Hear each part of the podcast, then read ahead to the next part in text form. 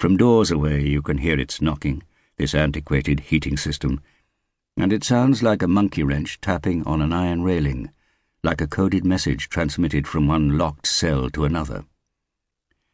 It's a wasteful, unworkable mess, but then this shabby set of offices, hard by Barbican Underground Station on Aldersgate Street in the borough of Finsbury, isn't exactly noted for its efficiency, of equipment or personnel.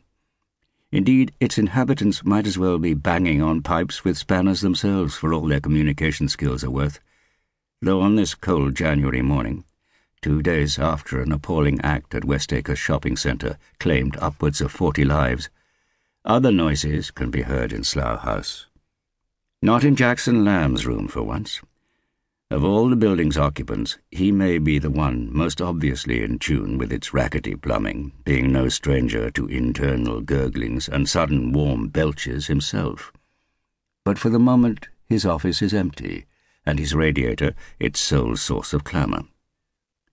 In the room opposite, though, until a few months back Catherine Standish's, now Moira Tregorian's, there is at least some conversation taking place, though of a necessarily one-sided nature.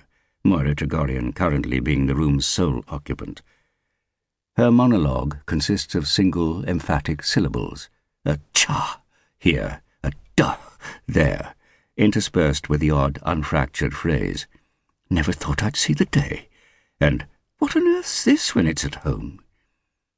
A younger listener might assume Moira to be delivering these fragments down a telephone, but in fact they are directed at the papers on her desk, papers which have accumulated in the absence of Catherine Standish, and have done so in a manner uncontaminated by organisational principle, whether chronological, alphabetical, or commonsensical, since they were deposited there by Lamb, whose mania for order has some way to go before it might be classed as neurotic or even observable.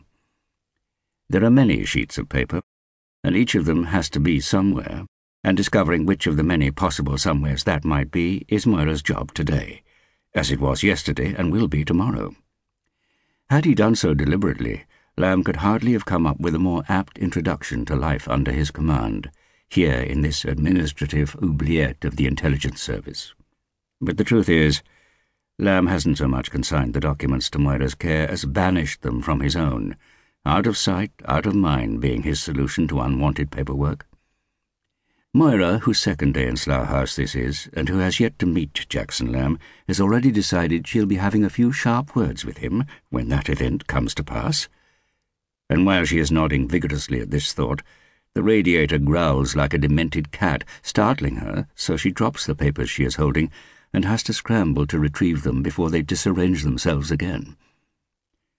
Meanwhile, from the landing below, other noise floats up a murmur from the kitchen, where a kettle has lately boiled, and a recently opened fridge is humming.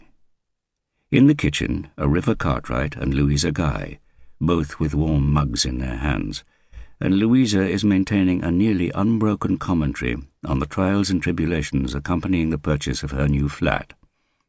This is quite some distance away, as London flats tend to be if they're affordable, but the picture she paints of its size, its comfort, its uncluttered surfaces, is evidence of a new contentment that River would be genuinely glad to witness, were he not brooding about something else.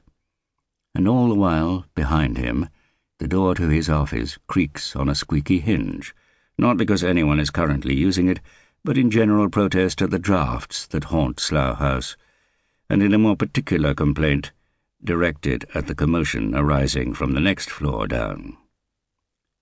But while his door remains unused, River's office is not empty, for his new colleague, a slow horse for some two months now, sits within, slumped in his chair, the hood of his hoodie pulled over his head. Apart from his fingers, he is still, but these move unceasingly, his keyboard pushed aside the better to accommodate this, and while an observer would see nothing more than an advanced case of the fidgets, what J.K. Coe is describing on the scuffed surface of his desk is a silent replica of what's coursing through his head via his iPod. Keith Jarrett's improvised piano recital from Osaka, November the 8th, 1976, one of the Sun Bear concerts. Coe's fingers miming the melodies Jarrett discovered on the night all those miles and all those years.